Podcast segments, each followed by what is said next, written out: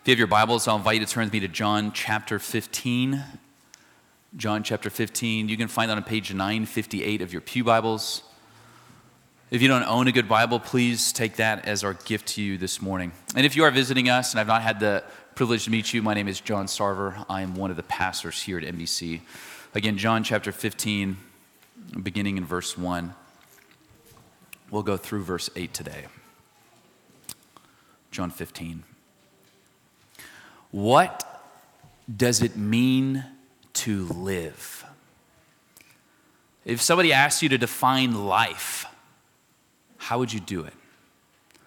I don't think it's quite as easy as it sounds. We could probably do it in a couple different ways. The first being more material, it might seem a bit more objective. How would you define life? If you looked at definitions, there's a kind of circular nature to them. Merriam-Webster, for example, Webster defines life as the quality that distinguishes a vital and functional being from a dead body. Okay, so what's life? It's saying it's the thing that living things have that dead things don't. Or again, it defines life as an organism that is characterized by a capacity for growth and reproduction. Well, what's an organism? Again, it's defined as an individual constituted to carry on the activities of life. What's a living? What does it mean to have life? It's a thing that living things have that dead things don't. Life is no doubt easier to identify than define. A child can distinguish between a living bird from a dead one, a living plant from a dead one. Right? It might be hard to explain, but it's easy to spot.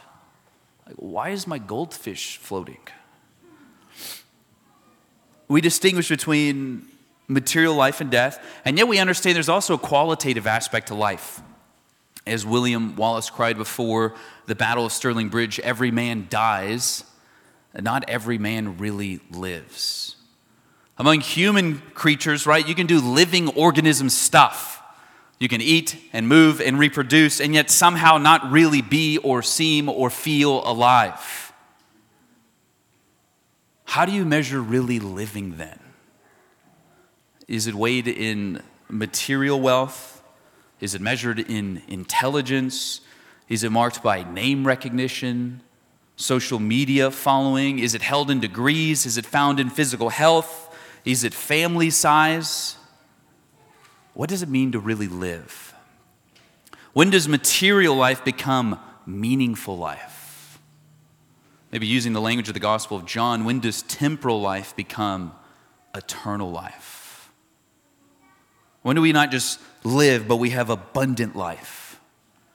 Without a doubt, the chief concern of Christ in the Gospel of John is to reveal God so that he can give the gift of life to those who lack it.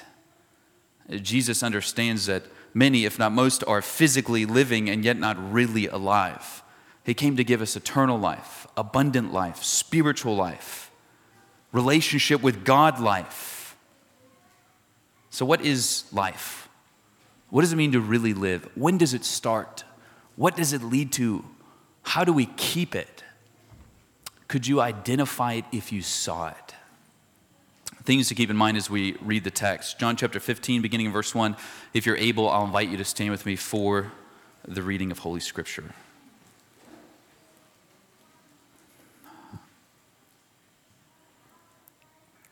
Verse 1, this is Christ speaking. I am the true vine, and my Father is the gardener. Every branch of me that does not produce fruit, he removes, and he prunes every branch that produces fruit so that it will produce more fruit. You are already clean because of the word I have spoken to you. Remain in me, and I in you. Just as a branch is unable to produce fruit by itself unless it remains on the vine, neither can you unless you remain in me. I am the vine, you are the branches. The one who remains in me and I in him produces much fruit, because you can do nothing without me. If anyone does not remain in me, he is thrown aside like a branch and he withers. They gather them, throw them into the fire, and they are burned. If you remain in me and my words remain in you, ask whatever you want, and it will be done for you. My Father is glorified by this, that you produce much fruit and prove to be my disciples. This is the word of God. Praise be to God. You can be seated.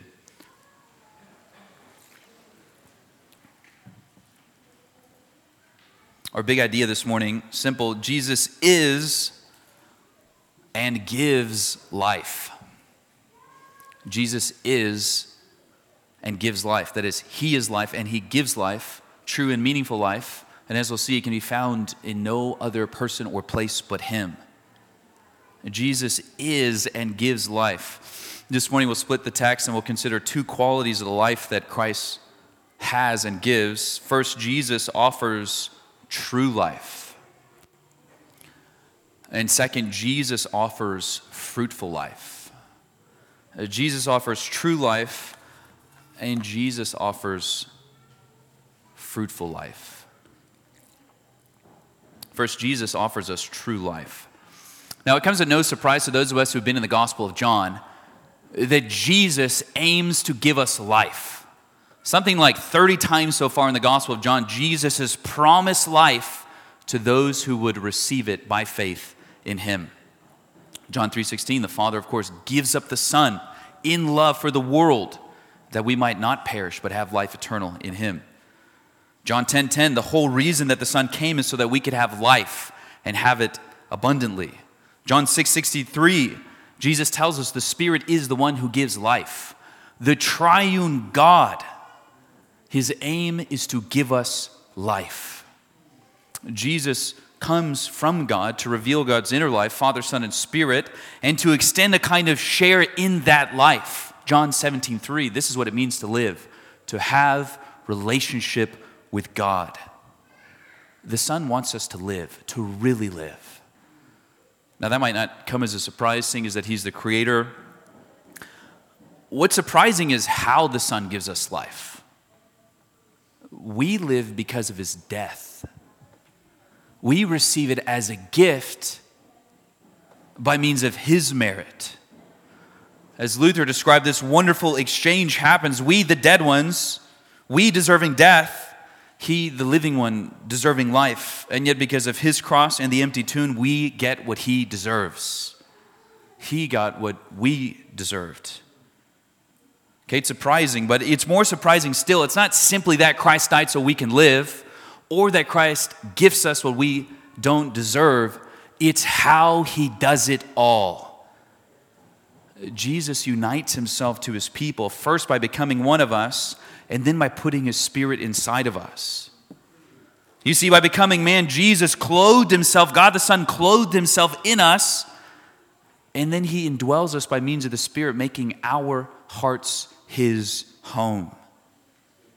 Our life, in fact, becomes so dependent upon Christ, it's so connected to his that John 14, 19, because he lives, we live. Our lives are so intertwined, in fact, that we're in him and he's in us as he's in the Father, John 14, 20.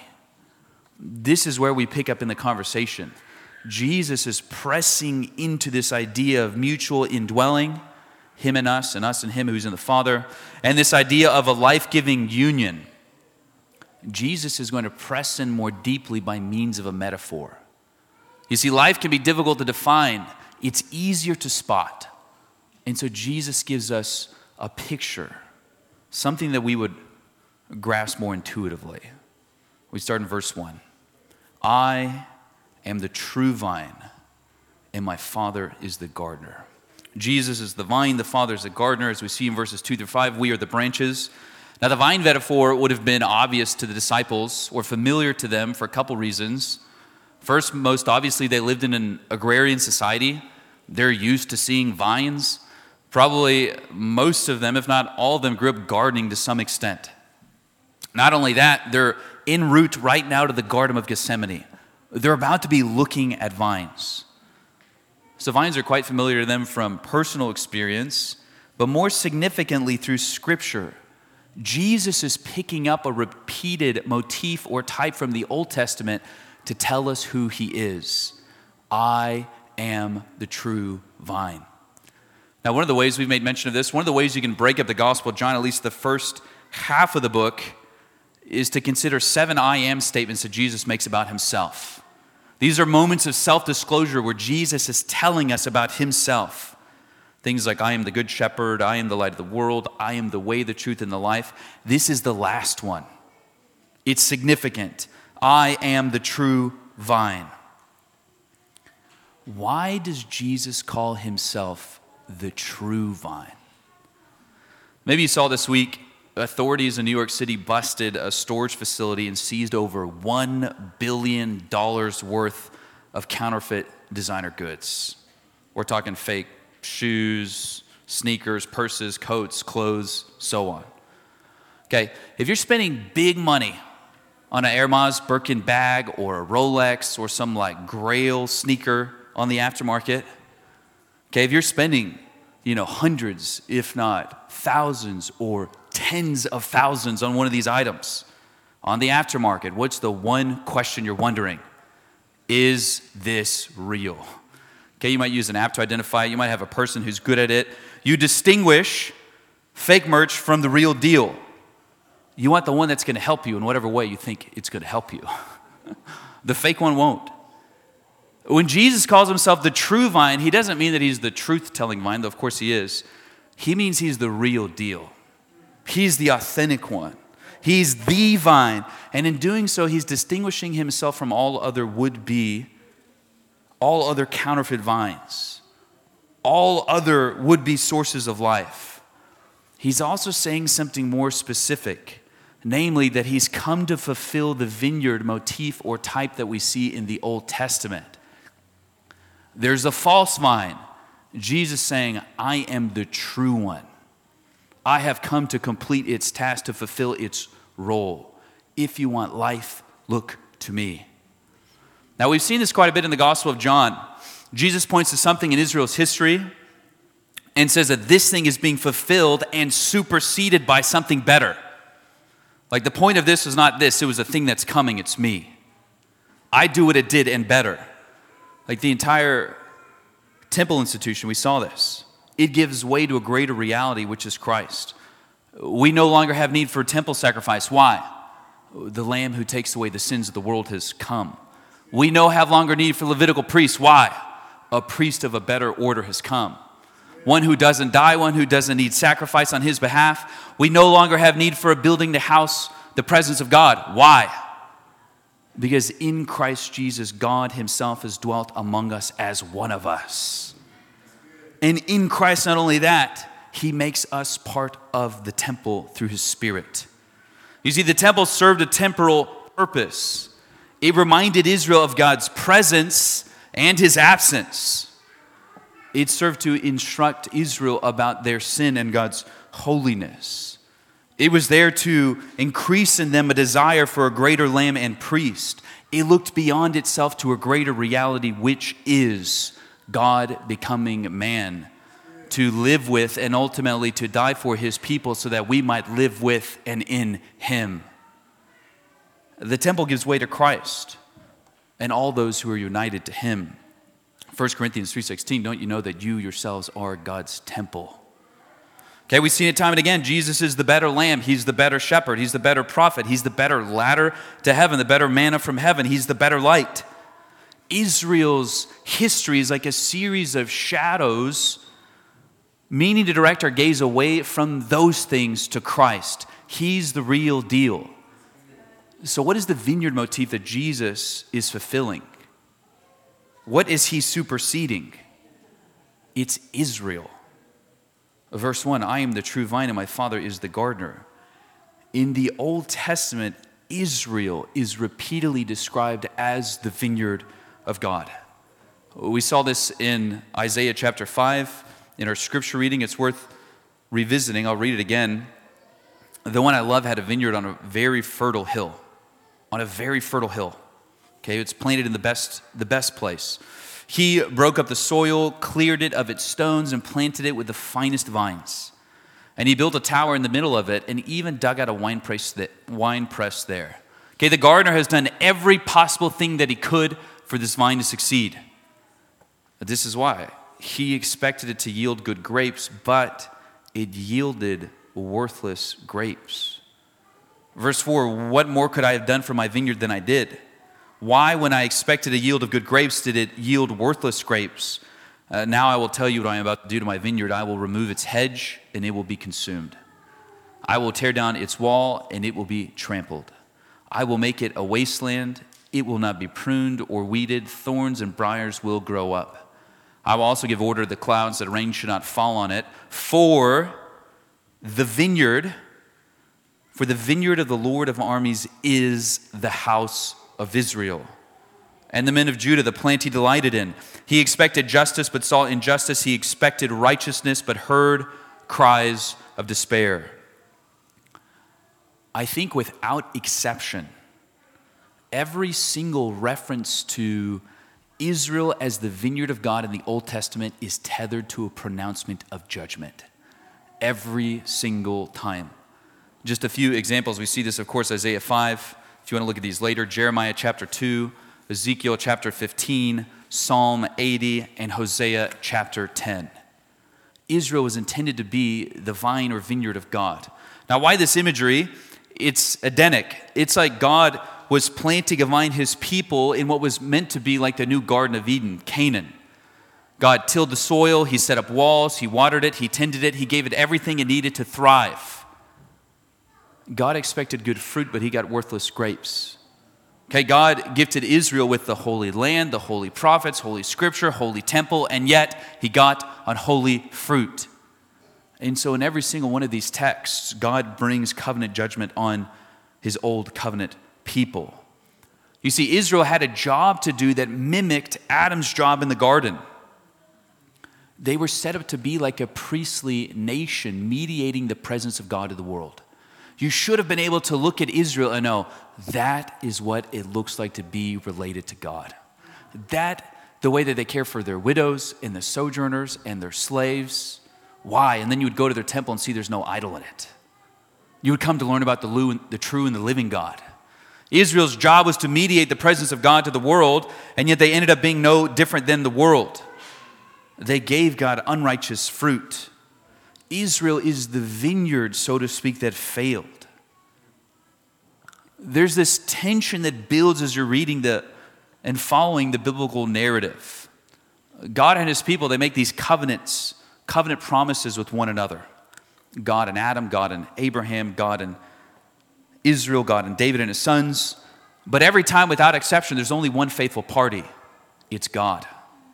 But wrapped up in all these covenants are promises that one day God would crush our enemy, that he would forgive our sins, that he would roll back the curse, that he would undo death, that he would bring blessings to the nation, that he would rule over us in his son. But what it requires is a faithful covenant partner, a second Adam, Abraham's offspring, a true Jew, a better son than David. But when you're reading through the Old Testament, it feels like, is this ever going to happen? How could we, humanity, possibly provide such a man? God provides such a man by becoming it.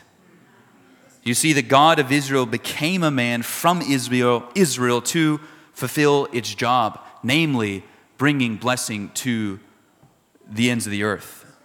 We see this in Galatians chapter 4. Paul writes, starting in verse 7, when the time came to completion.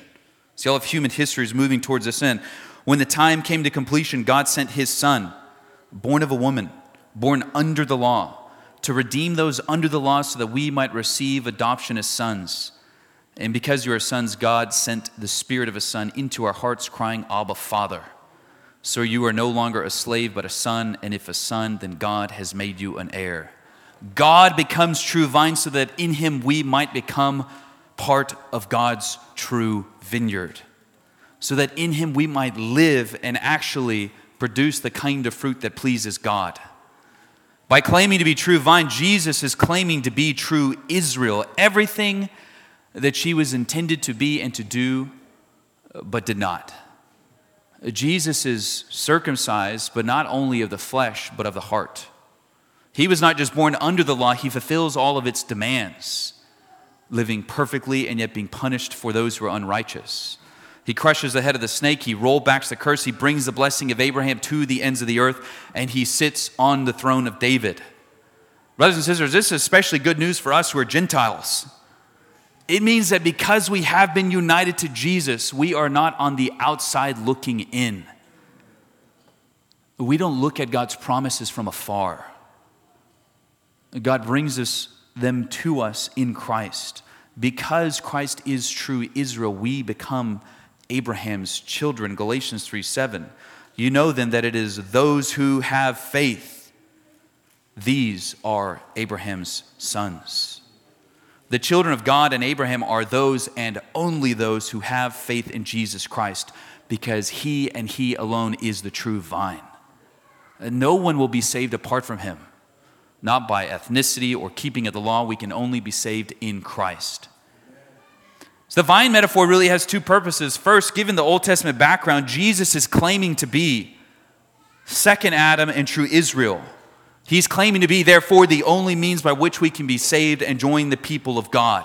He's drawing a circle around himself. If you want to live with God and his people, it comes by means of me only. Think about what a massive comfort this would have been to the disciples as they're about to see him drug off and hung by the false vine. Brothers and sisters, if you choose Christ, you choose right.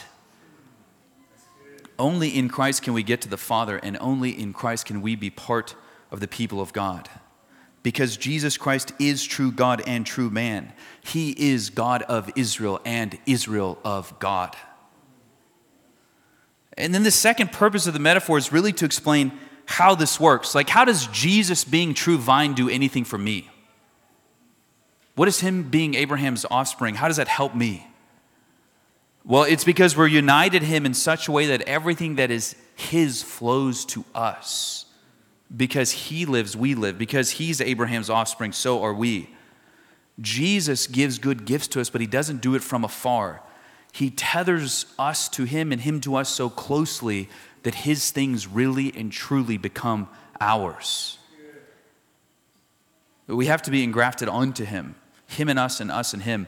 I quoted Calvin last week on this. It's worth repeating again because of how clearly it puts this. There's kind of a, can be a misconception as you think about justification that we are considered righteous and our sins are forgiven because of what Jesus has done. That it sounds cold, transactional. The reality is, yes, it happens apart from us, but we can only receive it insofar as it comes into us. This is what Calvin is getting at. First, we must understand that as long as Christ remains outside of us, and we are separated from him, all that he has suffered and done for the salvation of the human race remains useless and of no value for us. Therefore, to share with us what he has received from the Father, he had to become ours and to dwell within us.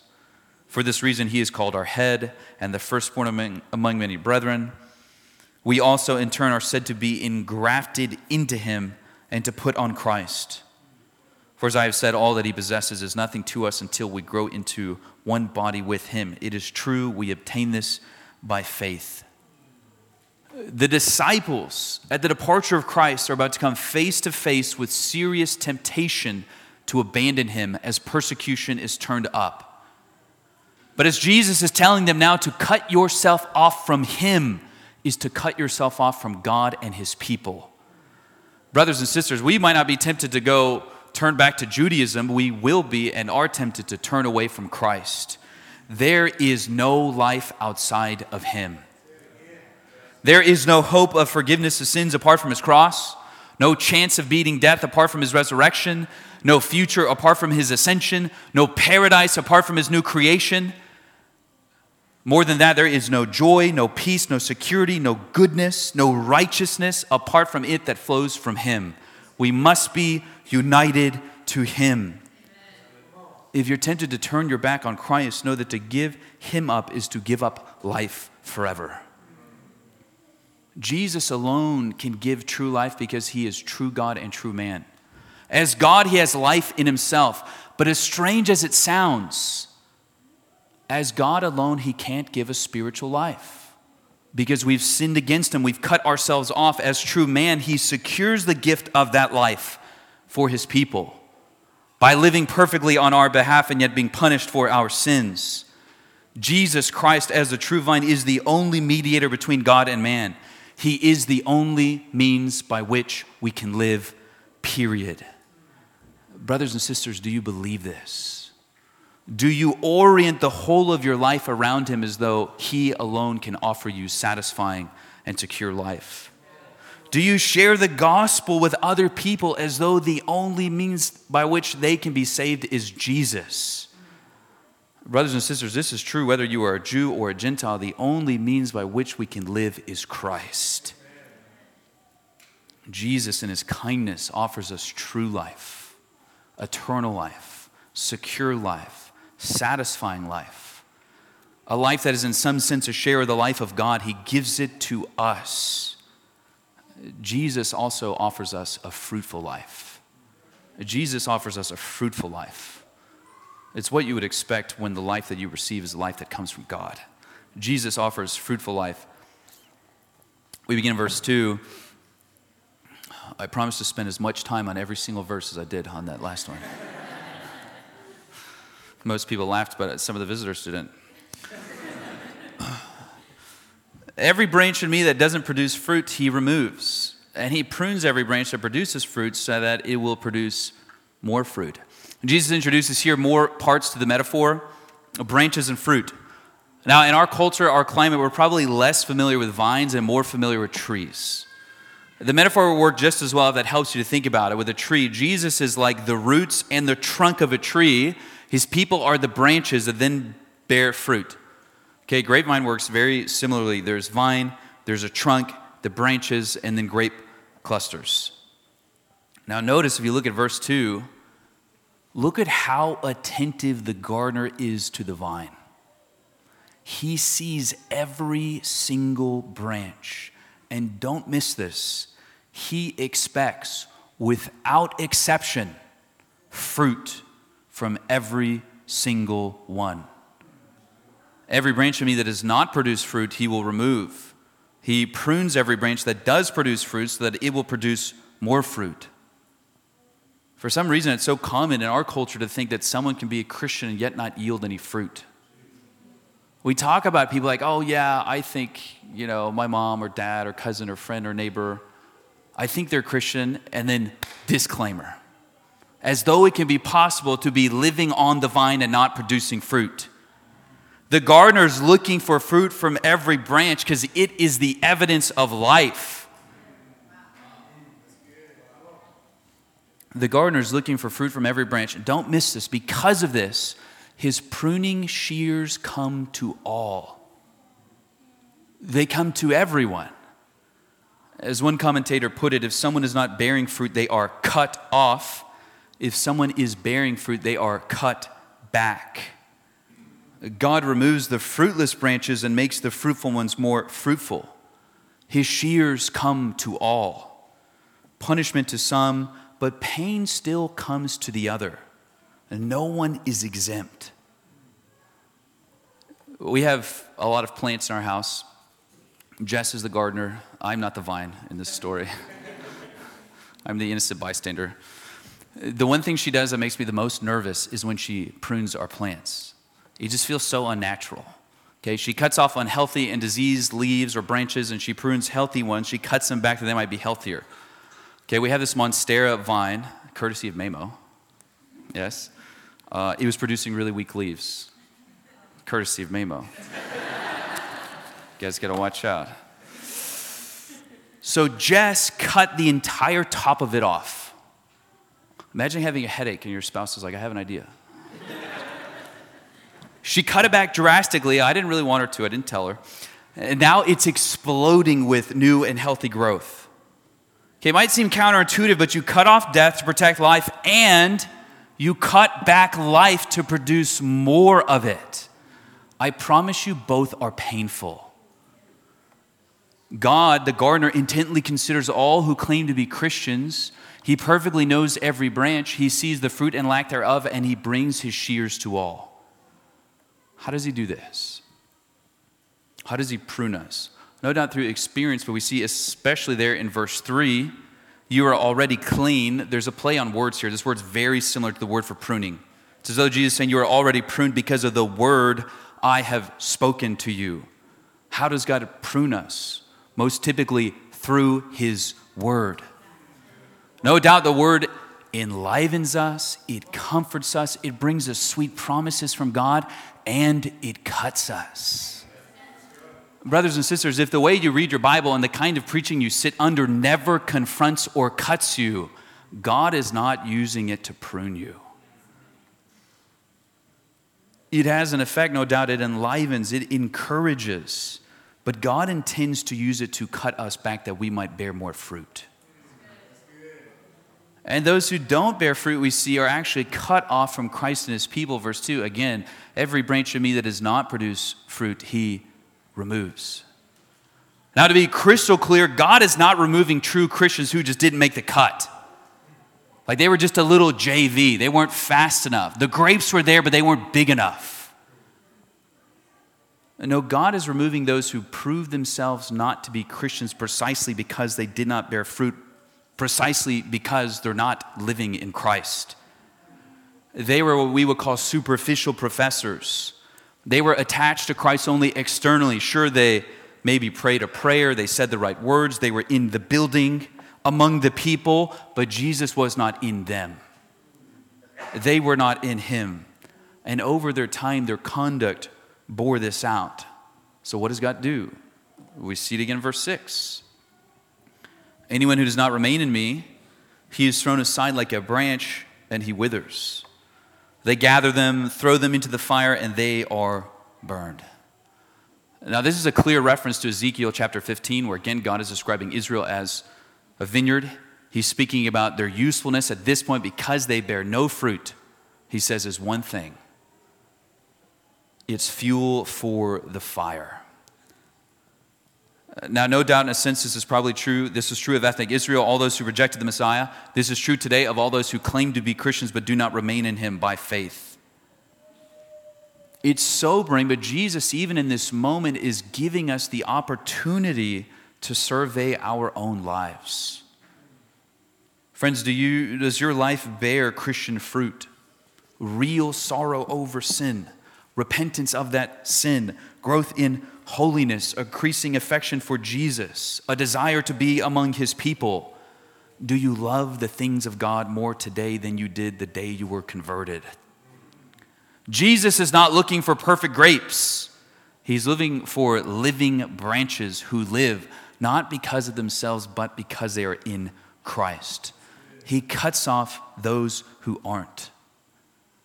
Notice God distinguishes between two different types of branches Faithful churches do this very thing when they practice meaningful membership and discipline.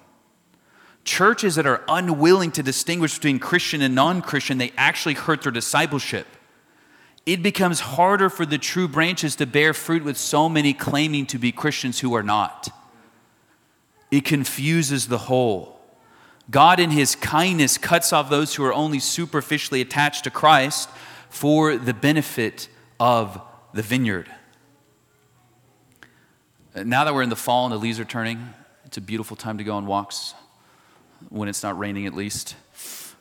One of the things now, because the leaves are turning and they're starting, they're not as full, it's easy to spot which branches on the trees are healthy and which aren't. You can tell the healthy ones are in the trunk, they're receiving life and nourishment from the tree, and it's easy to spot which ones are only superficially attached. They're barely hanging on. Like their leaves have already turned and they did long before the fall. Okay, if you care about the tree, if you care about your house that sits underneath it, you cut it off. I think where we're at in our culture, American Christian culture, we're in a changing of seasons. We've moved from a time where Christianity was celebrated. We're kind of in between times where Christianity is tolerated and hated. What that means, though, is it's easier to see which branches are on the tree, which ones are only superficially attached, which ones' leaves have been dead for a long time. Brothers and sisters, why have so many of our friends left the faith or the church in recent years? It's not because God has forgotten us, it's because He's mindful of us. He cuts off those who only look like they're in Christ for the benefit of the rest. Is it painful? Of course. Think about how the disciples must have felt at Judas's betrayal. one who had been with them from the beginning, one who was named among them, numbered among them, one who ministered with them, who taught with them. But was he trusting in Jesus? No. And God knew this. And at the right time, he cut off the dead branch for the sake of the living ones, which by God's grace led to more life, more fruit, more salvation. God, verse 6, cuts back the dead branches for the sake of the living ones. Friend, if verse 6 sounds like you, if you lack Christian fruit, it also describes what awaits you being cut off, withering, and being thrown into the fire. It's a metaphorical description of what eternally awaits all those who are outside of Christ, which can only be so horrible, it can liken to eternal flames. Okay, God's intent right now is not to be harsh to you, He's extending to you an invitation. He's showing you what you deserve by your sin and yet what He has accomplished on your behalf in Christ. Now, if you are seeing verse 6 and you feel like you don't have any Christian fruit, the goal is to not start working hard to try to bear fruit. As we're about to see, apart from Christ, you can do nothing. The goal, what you should do, is empty handed run to Jesus. It is to believe upon Him and His cross alone. It is to trust in Him for life alone. We would love to talk more about you with the gospel of Jesus Christ after the service. Any one of our members or pastors would be happy to talk to you about the good news that we believe in Christ. He is offering you, don't miss it, an invitation today to live in Him. We see that God will cut off, He will punish all those who are only superficially attached. And yet, for those who live in Christ, He promises us that He'll prune us that we might be more fruitful. There's no other option. One commentator summarizes it so well there are only two options fruitful or fruitless branches remaining or being taken away, being one of Jesus' disciples or not. Which one are you? The only way to be a fruitful disciple of Jesus Christ is to be in Him by faith and to remain in Him by His grace. This is what we see in verse 4. Jesus says, Remain in me and I in you. Just as a branch is unable to produce fruit by itself, Unless it remains on the vine, neither can you unless you remain in me. We tried to up our gardening game this year, and we added tomatoes. I know, impressive. We basically just had a ton of chili peppers, we had herbs, and one tomato plant. A very uh, modest urban Mexican garden. Maybe next year we'll add cucumbers. Now, our tomato plant started really slow. It finally had one tomato and then some kind of bug ate it. And then we had another tomato and it was doing really well. We would just walk by, we'd look at it, we just kind of praise it for what it's doing. We talk about the big plans we had for it. For, I don't know why. This is actually Jane's, our two year old's plant. We'd be like, Jane, that's your tomato. You're going to eat it one day. We're going to make something from this one tomato. We had these big plans. Well, one day we look outside and Jane and Josie, they're playing with this, they're like dancing with tomato. They've picked it off the vine. They're like living out an episode of Bluey, probably in the back. Chef Joe. Jess and I were shook, right? Small problem, big feelings. And now we immediately grasped what the girls did not. When they picked it, it immediately started to die. There can be no life outside the vine.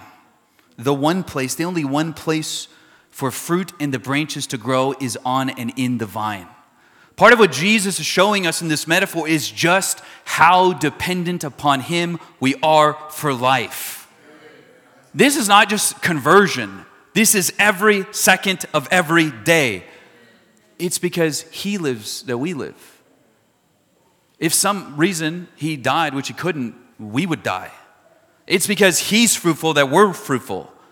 It's because He loves that we can love. It's because He's righteous that we're righteous. It's because He's joyful and kind and self controlled that we can experience any of those things in our lives. Apart from Him, Jesus says we can do nothing, and He means it. Apart from Jesus Christ, we can do nothing spiritually good or pleasing to God, period. It's not like we can do a little bit of good. It's not like we can muster a little bit of love. Like we can grit out some obedience apart from Christ. No. Without Jesus, we can do nothing. Left to ourselves, we are dead. Our desires are disordered, our motives are monstrous. We never cease to need Jesus. We don't finish by works what was begun by faith. We don't finish by the flesh what was started by the Spirit. Apart from the vine, we're just a little branch lying on the ground. We're lifeless. Now, Jesus goes on the one who remains in me and I in him produces much fruit. Okay, it's not just that apart from Christ we, Christ we can't produce fruit, it's that if we're in him, we must. Those who are in Christ, Jesus through them produces much fruit. The union between Christ and us, it's so real, it's so vital. His life is so powerful.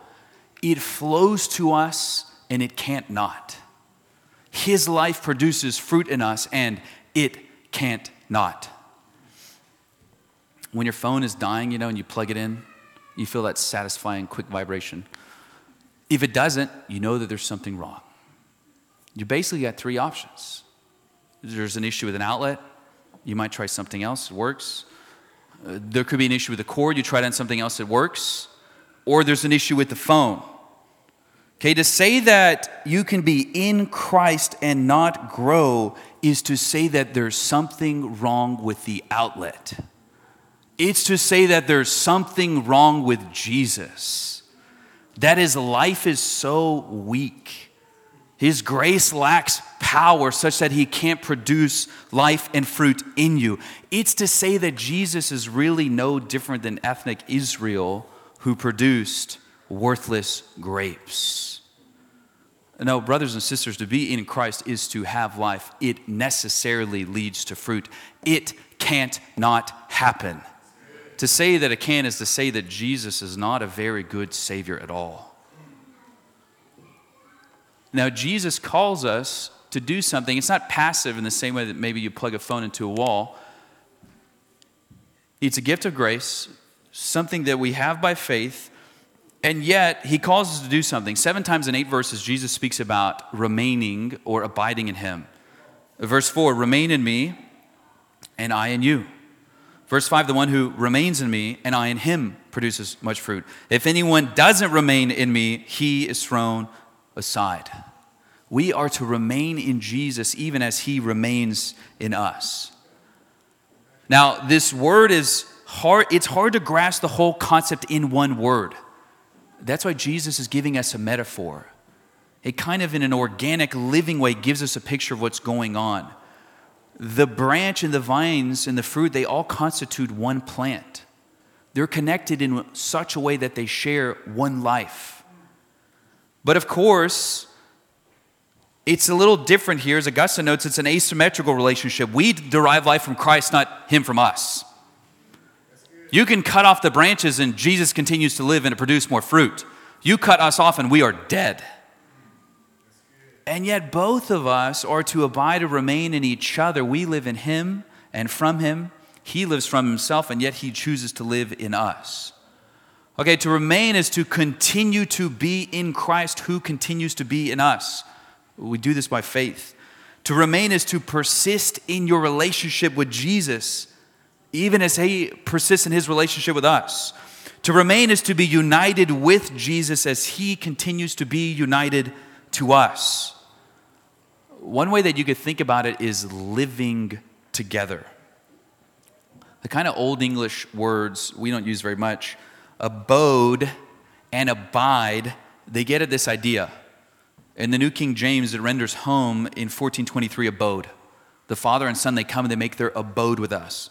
And then the King James, verse 1, it renders remaining abide. God makes his abode with us. We are to abide in him. Okay, you abide in an abode, you live in a home. We are to dwell in, make our home in Jesus, even as he himself is making his home in us. There is this mutual ongoing, living in each other, even as we are the ones who are dependent upon Him. Christian, the whole of your existence is to be marked by a constant dependence upon Christ, a constant living in, being satisfied in, obeying Jesus. Jesus is calling us to preserve in faith in Him. But again, like Calvin mentioned, we're not trusting something that's far from us. There's this organic, it's covenantal, it's spiritual, mystical, even we might say. It's hard for us to grasp in a word, so Jesus gives us a picture. We have to be like a branch living on Him who is the vine. We do this by grace through faith. And yet it fleshes itself out more practically. We see this in verses 3, 7, and 9. Practically, how do we abide in Christ? Well, by faith, we hear from Jesus and we talk to Jesus. By faith, we hear from Jesus, we talk to Jesus. Verse 7 If you remain in me and my words remain in you, ask whatever you want and it will be done for you. In verse 9, Jesus calls us to remain in his commands. In verse 3, we see that he prunes us through his words. We abide in Jesus and him in us when, by grace through faith, we hear from him and talk to him. It's strange to think that we could treat our relationship with Christ like we treat no other relationship. That we could have a vital, life giving, intimate relationship with Jesus and not spend time with Him. If we want to remain in Christ, verse 7, we have to put His word deep down in our hearts. We have to put ourselves in position to hear from His word so that it might get deep down in our hearts, that we might understand it and keep it, and verse 9, obey it we abide in Jesus when we know what he's actually like and about and what he asks from us. And in faith, we respond because we love him. Notice he speaks to us, he puts his word in us, and then he expects us to speak back. Verse 7 Ask whatever you want, and it will be given for you. Notice the more fruitful that our actions become, the more fruitful our prayers become. Why is this? I think what Jesus is saying is that the more we abide in Him, the more we become like Him. The more we seek Him for wisdom, the more we delight in His Word, the more we habitually obey Him, the more His Word is in us, the more it comes out of us as we pray. We start to know and delight and want the things that God wants. And so we pray for things like our sin that it would be put to death. We pray for growth in holiness. We pray for the salvation of coworkers. We pray for opportunities to serve our neighbors. We pray for Christians who are suffering around the world. We pray for more pastors and missionaries. The more we spend time with Jesus, the more we start to talk like Jesus. This is the goal. We want to hear from him such that his words start naturally coming forth in prayer. You realize prayer is where you put you put to words the things that you most desire. What does somebody want? Ask about their prayer life. Jesus wants our lives to be so entwined and connected with His, we're so dependent upon Him, that when we speak about the things that we want most, God says yes. It's what Jesus wants most. The more we abide in Him, the more our desires start to match, and guess what? God gladly answers them. Why? Verse 8. My Father is glorified by this, that you produce much fruit and prove to be my disciples. The more we abide in Jesus by faith, the more we put His word in us, the more we respond in prayer, the more we're asking Him to prune us, the Father happily gets to work in the garden. And it all resounds to the glory of God. If the story of redemption is one marked by human failure after human failure after human failure, from Adam to David's sons to exile. God's people, they couldn't produce the kind of fruit that the law required. Israel was the loved vine that produced thorn and thistle. And yet God was always at work moving redemptive history to a point where he would send his son for us. True Adam and true Israel. Here's what happens when God unites us to the true vine. He shares his life with us. A life that's so powerful, it bears the kind of fruit that God has been wanting to see for all of human history. Again, and it happens in such a way that it doesn't lead to our glory, but to God's. The dead branches, they gain life. For the first time, we produce fruit, and this can only lead to the glory of God. God gives us life in Christ. He produces fruit in us through Christ. He does so in such a way that only He can get the glory. Amen. Who else could have done what He has done? This is why we're about to sing in a moment. This, to this I hold, my hope is only Jesus, all the glory evermore to Him. When my race is complete, still my lips shall repeat, Yet not I, but through Christ in me. Let's pray. God, we praise you for your